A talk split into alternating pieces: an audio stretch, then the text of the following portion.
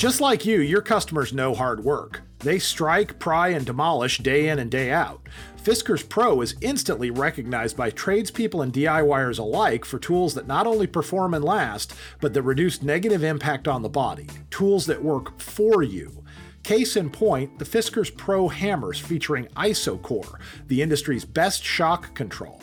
Fiskars Pro hammers reduce strike shock and vibration by four times, allowing your customers to drive easier, strike more effectively, and work with less fatigue. Learn more about Fiskars Pro hammers and the entire lineup of Fiskars Pro hardware at fiskars.com backslash pro. That's F-I-S-K-A-R-S dot com backslash P-R-O. Welcome back, everybody. This is the Taking Care of Business podcast, and I'm your host, Dan Tratensek. And um, it is hard to get into a conversation these days, uh, particularly uh, when you're talking to retailers, distributors, or manufacturers, where um, all of the let's just call it unique situations that we are f- facing up and down the supply chain don't come up in those conversations and um, you know, obviously, kind of the 800 pound gorilla is is the pandemic and the impact that that has had on not just the home improvement supply chain, but supply chain in general. But it just seems like this uh, past 12 to 18 month period has been uh, one hit after the next. So we uh, were hoping to kind of sort through some of this and and give everybody a little bit better understanding of what's happened in the supply chain, what's currently happening, um, how it is impacting our everyday lives and businesses. Um, and we thought we would reach out to someone who lives knee deep in the supply chain every day. So, our guest for today's program is Dent Johnson. He's the Vice President of Merchandising with Do It Best. And Dent's going to take time out to talk to us a little bit about all things supply chain. So, uh, grab a drink, sit back, and uh, after this word from our sponsor, we're going to get into our conversation with Dent. Coming out of a year like our industry has faced, it's probably more important than ever to recognize the class of young leaders that are taking our industry into the next generation. And that's exactly what NHPA has been doing for the last 25 years with our Young Retailer of the Year program. And this year's class is truly impressive. And even though we're not going to be able to get together in person in May to recognize this year's honorees, we are inviting every everyone in the industry to tune in to the virtual Young Retailer of the Year awards ceremony, which is going to be on May 5th at 2 p.m. And during this ceremony, you're going to get to meet all of this year's honorees and hear their truly inspiring stories about how they're helping their communities, leading their businesses, and working to get a more advanced place in the industry and to advance the industry. It's completely free to attend, and all you have to do is go to yournhpa.org forward slash YROTY and sign up. And then you can watch the program and hear all of their stories. This is also the 25th anniversary for the Young Retailer of the Year program. And we have an exciting ceremony planned for this October, the night before the National Hardware Show. So you can learn more about that too. And it's important to mention that none of this would be possible without the support of the program sponsors. And NHPA would like to recognize them for their dedication to the independent retailers who are pushing the boundaries of the industry each day. So this year, we want to give thanks to Arrow Fastener, Epicor, Fluidmaster, Intertape Polymer Group, Midwest Fastener, Mytech, and Pony Jorgensen. Without their support of this program, we would not be able to encourage these young leaders for starting their careers and taking the industry into the next generation. Dent, welcome uh, to the program. It has undoubtedly been a busy year for you, I, I am sure. Um, and uh, you know, as I was saying in the intro, um, this has really been a year really unlike any other. I mean, it's just such everything is so strange for the home improvement industry this year. Um, unprecedented sales growth in such a short amount of time Um, so that's the upside. Every you know, you know, you talk to anybody on the retail side, and they're and they're really putting up record numbers, and that trend continues. But uh, you know the the you pull back the curtain a little bit and you start looking at what some of the impact of these sales together with some of the other challenges we've had um, up and down the supply chain, and it's a it's a it's a strange year to, to say the least. Uh, I mean, you know, who would have thought that sales would increase? You know, that would also we'd have problems getting products into the country. We'd have raw material shortages. We've we'd have record ice storms, and then most recently a ship getting stuck in the Suez Canal. Um, you know, I, I, as summer approaches, I, I'd imagine the locusts are on their way. Um, but but let, let, me start by one again. Welcome to the program. But but two, uh, talk us through where we've been over the last eighteen months and what's what's kind of going on now. Yeah, sure thing, Dan. First of all, thank you for having me. It really has been an interesting time, and uh, I'm glad to say you've already checked off the list one of my most unpopular words, unprecedented. That's yeah. one I'm really tired of hearing these days, but certainly describes the situation. Um, you know, in modern supply chain terms, I'm not sure we've ever seen anything like this. You know, supply chain management is supposed to be about planning and capacity management, allocation of resources, all of that using kind of the best range of assumptions that we have for a particular situation. Um, and I guess the easiest way to talk about 2020 in supply chain terms is all of those assumptions uh, were completely blown away. Uh, the things that we would say could normally possibly happen uh, even in the most extreme cases, uh, in terms of capacity and demand conditions, uh, we completely uh, blew all that away. So, you know, I've been working in and around the industry, uh, not not ours, but even others, for more than 20 years. I've been working with very complex global supply chains. Right. Uh, built a lot of scenarios and contingency plans. but boy, I tell you, the playbook did not normally include, you know, a 25 to 30 percent immediate capacity hit, sometimes more for some of our our suppliers. Right. Uh, extremely unpredictable labor conditions. Things like, hey, people getting sick. Guess what? I'm on quarantine. Uh, oh yeah, uh, there's a government subsidy for 600 bucks. I'm not really interested in coming to do my warehouse job. Yeah. Uh, and oh, by the way, in the midst of a 25 to even 100% demand increase, um, those are just things that make supply chain planning really, really complicated under any conditions. I think what's even more complicated about this is it's been going on for a long, long time, many, many months across a lot of categories. So, uh, you know, most companies in our industry have seen something like five to seven years of growth happen in six to nine months. And it's just really done a number on the supply chain and all the way upstream to raw materials. So, a lot of stress on the system. Yeah, and and you and I were just talking before we started recording about this, and it seems like um, it, it's hard to find an area of even our everyday lives where somehow someone isn't impacted by what's going on in the supply chain. I was talking about my mom looking for a new refrigerator and how she was shocked to find out what the lead time was on a refrigerator. And and you mentioned uh, uh, uh, uh, uh an article you had just read or, or something you just just heard about that, that that really kind of brings home the, the supply chain challenges. Yeah, something I got a bit of a bit of a laugh about, although I guess it could be serious. Um, there's a major shortage of ketchup packets of all things. Um, apparently, ketchup is the most used sauce in the United States. Uh, ketchup usage is up 15%. You'll see there are a lot of parallels here.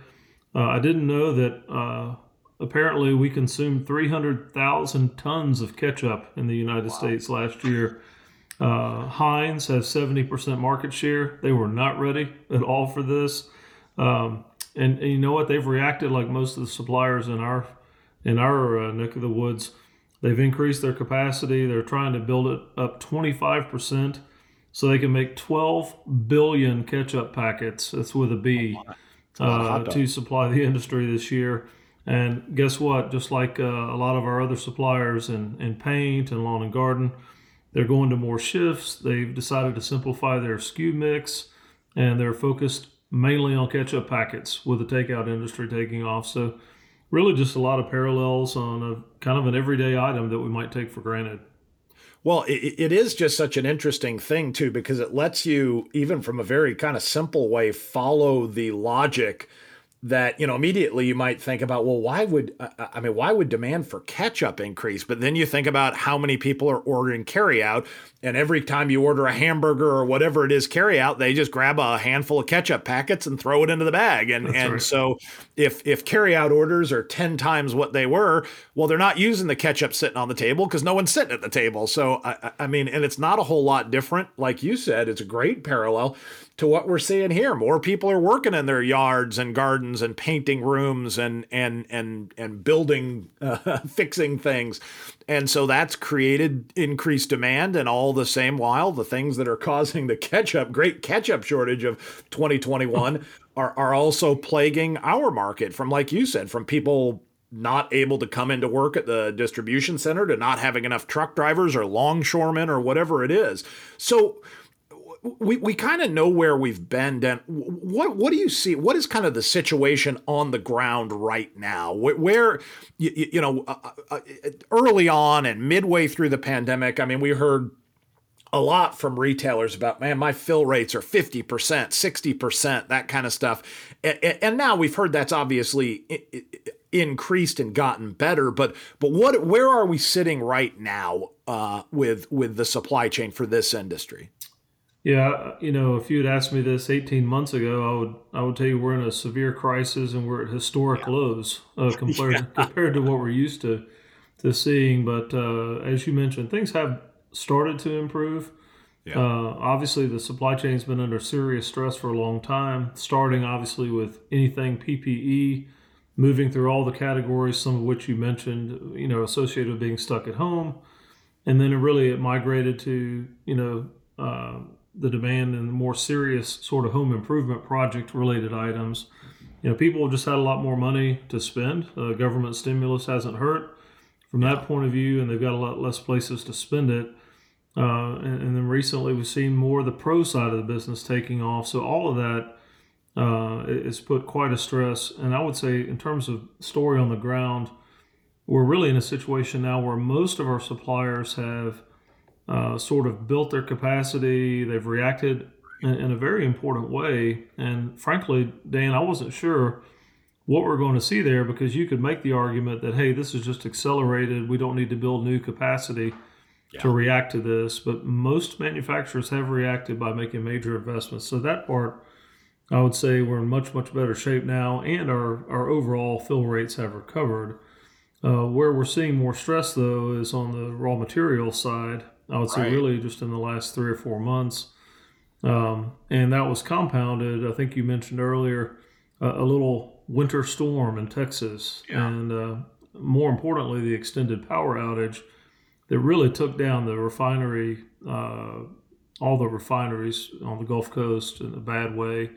Uh, and that's just probably the most significant situation we have now from a supply chain point of view. So, in a general sense, most of our manufacturers have recovered. However, raw materials are in serious trouble, in particular, anything associated with refinery byproducts. Um, and, you know, obviously that's a situation that could persist for a long time. I, I've talked to a lot of people in the last few weeks, and, you know, they say, hey, how in the world did a four day storm in Texas create such a mess? And, uh, oh, by the way, some of our manufacturers are saying that may that may create a problem into September, October, even the first of next year, depending on the industry.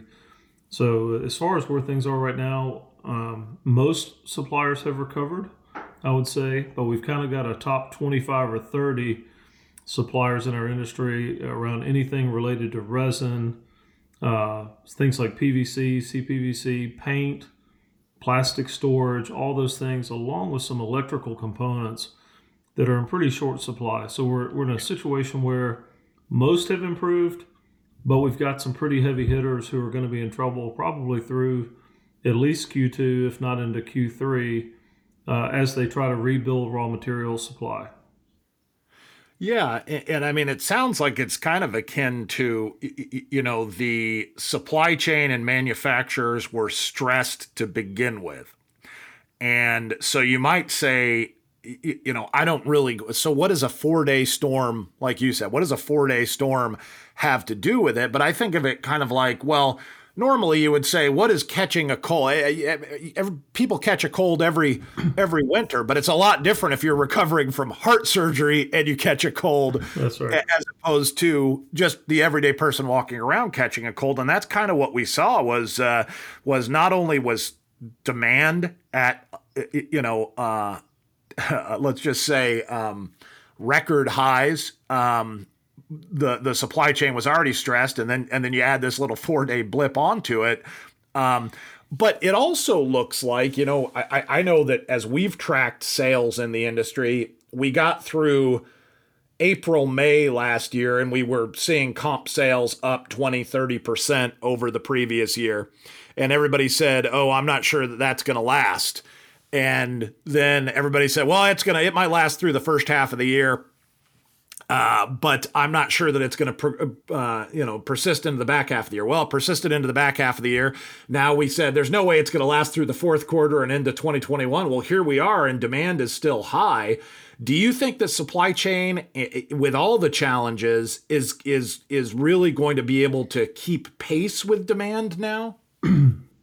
well, it's a great question, and, and like you say, uh, anytime you ask someone, they say, "Well, what what demand assumption are you going to make?"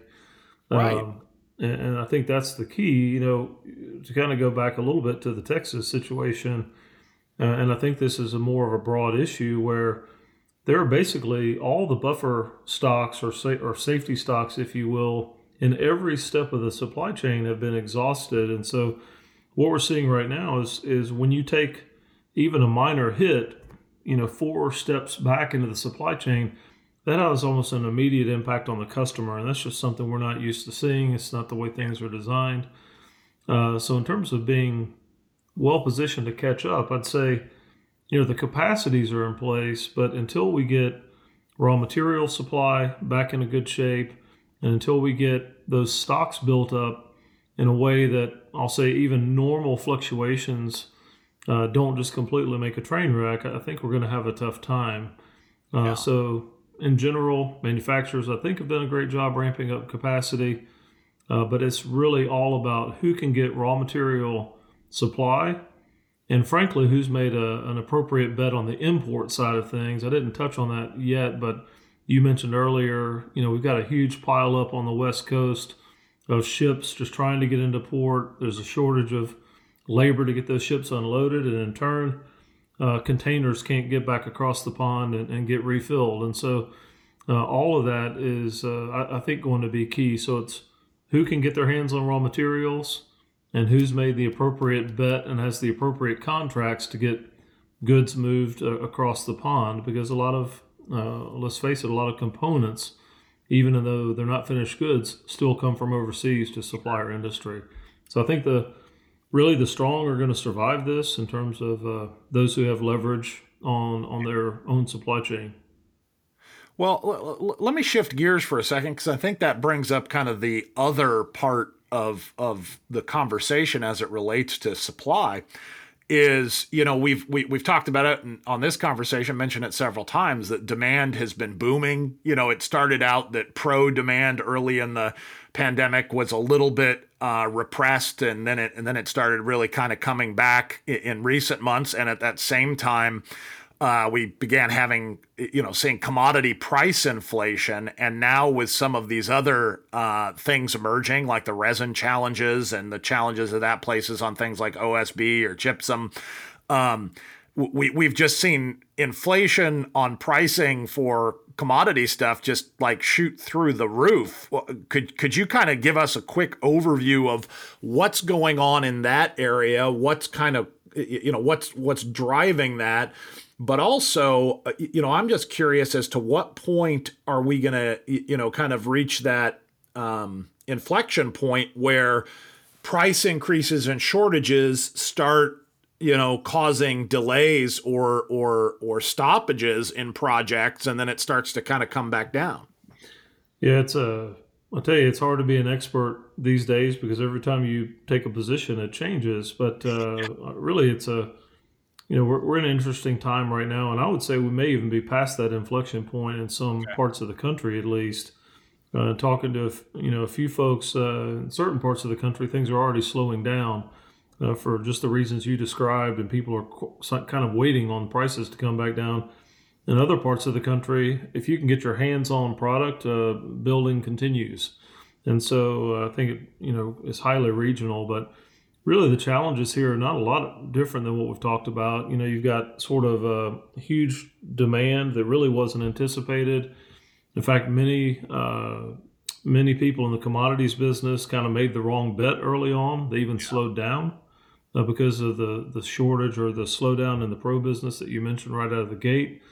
Um, but now, you know, we're into a situation in particular with the resin problem where forest products and panels are, really now the biggest challenge uh, because they were recently hit by the refinery shutdowns. Uh, you know, early on, mills took production off the market. Uh, they thought shelter in place means a big slowdown. Guess what? Right. Uh, it turned around, and uh, now they're uh, really overwhelmed by demand for products due to new home construction and significant home fix-up projects. You know, decks and other things are putting pressure on the industry. So. Um, the other the other trend we're seeing is that uh, builders are shifting away largely from metro markets and into suburban and rural areas. Right. Uh, So people are looking for more space, and um, they're able to work remotely now. So we really see a really continued strong demand. However, I do believe we've already seen a slowdown in a lot of parts of the country, just based on not just pricing of raw materials, but just the simple ability to get your hands on material. Uh, so, so Go ahead. What, what can a retailer building materials guy do right now? I, I mean, what what is their best course of action right now? To I mean, is it just you know I, have mentioned this a couple times on my program, but one retailer said to me, "We've just become better buyers. We're just trying to mm-hmm. figure out you know what to do and where to get stuff, and we're just out there wheeling and dealing." Is is, is there anything else that a retailer can do right now to kind of uh, to, to to kind of get what they need or kind of uh, uh, make sure that they're able to fill customers' orders? Yeah, it's. Uh, I would say how, how people buy is certainly going to be a key to success. You know, there, there's certainly a lot of risks, uh, in particular for builders right now. Uh, but I think access to product is going to be key. So really leveraging uh, the ability to you know build build relationships and make sure that you have access to product at, at whatever price and then buying smart. You know, we're uh, you know we we recently are finishing up uh, our do it best market, and yeah. our advice was simple. Uh, hey, look at the last twelve months. We we believe that the kind of surge in demand is going to continue for a while, and uh, we believe that people need to bet in an aggressive way and acquire the things that they're going to need at the best pricing they can. Um, you know, a lot of a lot of the uh, dealer markets or you know you've got a little bit of an ability to lock in pricing right now.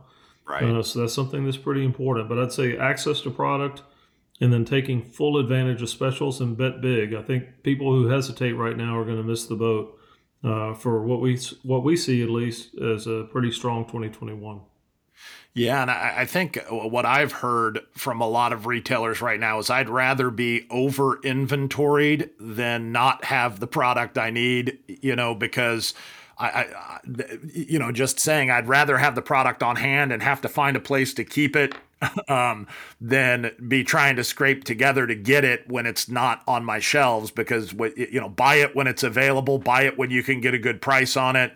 Um, and and and you know become become more of a, a, a promotional buyer. Uh, all mm-hmm. those sorts of things kind of come into come into play. Do you think as we you know we're we're we're kind of coming out of uh, one buying season and and and really a few week, weeks or a couple months away from going into the next kind of sort of buying season. Do you think there's any kind of I mean do, do, are are are should retailers think about that still when you I mean when we're coming into the September buying markets and so on? Do, it, do you think that that's still going to be the approach to to a buying strategy is go in and just take advantage of as much as you can? Yeah I think you know um, we still have a little mileage between here and September and I think you know we're going to have to watch the demand curve carefully but in a general sense you know again we see 2021 being strong. Some of the trends that have happened, uh, or I, should, I shouldn't say that have happened. Some of the things we're seeing in terms of trends are likely going to continue. You know, there are something like 25 million more people with a garden in the backyard than there were before. That's not going to turn off right away. Yeah. Um, you know, so really, it's looking at those areas that we think are more sustainable. Uh, even if even if home construction does slow down a bit, I think there's going to be quite a lot of areas where you've seen a shift in consumer behavior, and uh, I think the fall is probably going to be a pretty big fall in terms of a buying opportunity. When it comes to things like and it's not just this i mean we've seen it before but when you see these kind of dramatic fluctuations in pricing on items come on i mean i remember it was several years back when there was steel shortages and everybody was talking about i don't know how to price bulk nails because because the the price is doubling on a box of nails you know and so on what kind of advice could you give to, to retailers right now when it comes to where there's this kind of fluctuation in the market? How do you how do you address pricing to make sure that you're not pricing things based on what you just paid to buy them, but then you might pay twice that to buy them in a month from now when you have to replenish that? Uh, what what what should they think about? How should they approach that? Yeah, well, you mentioned earlier, you know, there's probably more pressure on supply or availability than there is pricing in some ways right now. Probably the worst mistake uh, someone could make right now is not staying current on their pricing. I know we we advise uh, our members to really stay after their pricing and item maintenance. Uh, that's been key throughout the pandemic because, frankly, even the uh, availability of certain items changes uh, quite a lot. So uh, you know, having the resources in the in the stores, really staying on top of item maintenance and pricing, and frankly, looking very carefully at what's happening in your individual markets. We see uh, even more, um, I would say, fluctuation or variability than normal right now uh, from from region to region, just based on what's going on in that marketplace. So, if I would say if a retailer doesn't have some significant resource with their eye on the ball on pricing in their market, uh, that's an investment that's well worth making to protect their margin at this point. Yeah. Yeah, that that that's great advice. Is it's it's time to be hyper vigilant on your pricing and and price fluctuations right now.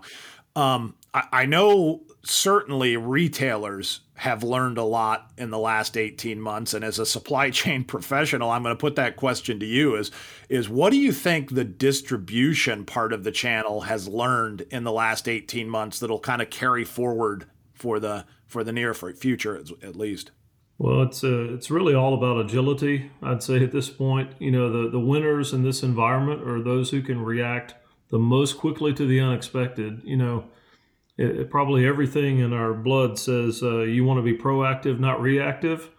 Uh, I think it's now about being proactively reactive. You know, building an organization and a supply chain uh, that is ready to leap uh, when something changes. Because, you know, as you mentioned, who, who knew that uh, you know a boat was going to get stuck sideways in the Suez Canal? I'm sure the uh, captain wouldn't appreciate me calling that a boat, by the way, but uh, you know, who, who knew that that would create such a disruption in a handful of days? Uh, so I think it's really about developing uh, even more contingencies than we've ever had to think of, and looking at the flexibility of the supply chain. That that's always been a buzzword. In, in many ways, that's been used to to shrink inventories, to uh, do those kind of things that make you run a lot leaner. I would say we're probably reconsidering uh, where it makes sense to be lean and where it makes sense to be a little bit more protected in terms of supply chain. So, you know, proactively reactive, I guess, is going to be my uh, paradox for the day. well, well, that, that that's probably a, a good thought um, and and a, a good uh, uh, sort of motto to live by for the for the near term future. Dent, I, I, I know you have so much going on, and and uh, um, I, I really appreciate you taking time out to talk to us about everything that we've seen um, because it is just you know, I think this is one of these cases where guys like you that are just coming up in the industry right now um, are going to look at case studies like this and say, "What did what did Dent do when the, when he was going through this?" Yeah, you know. So I think supply chain guys, as they're learning about it, are are going to learn about the years 20 and 2021 to, to, to figure out how to be agile so um, so we can all learn something about that as we're as we're as we're hopefully kind of coming out the other side of this. Yeah, let's hope so. Absolutely. Well, thank you so much, Dent, for being on the program today, and we appreciate uh, we appreciate your thoughts on on this this very hot topic right now. Thanks, Dan. Good to see you.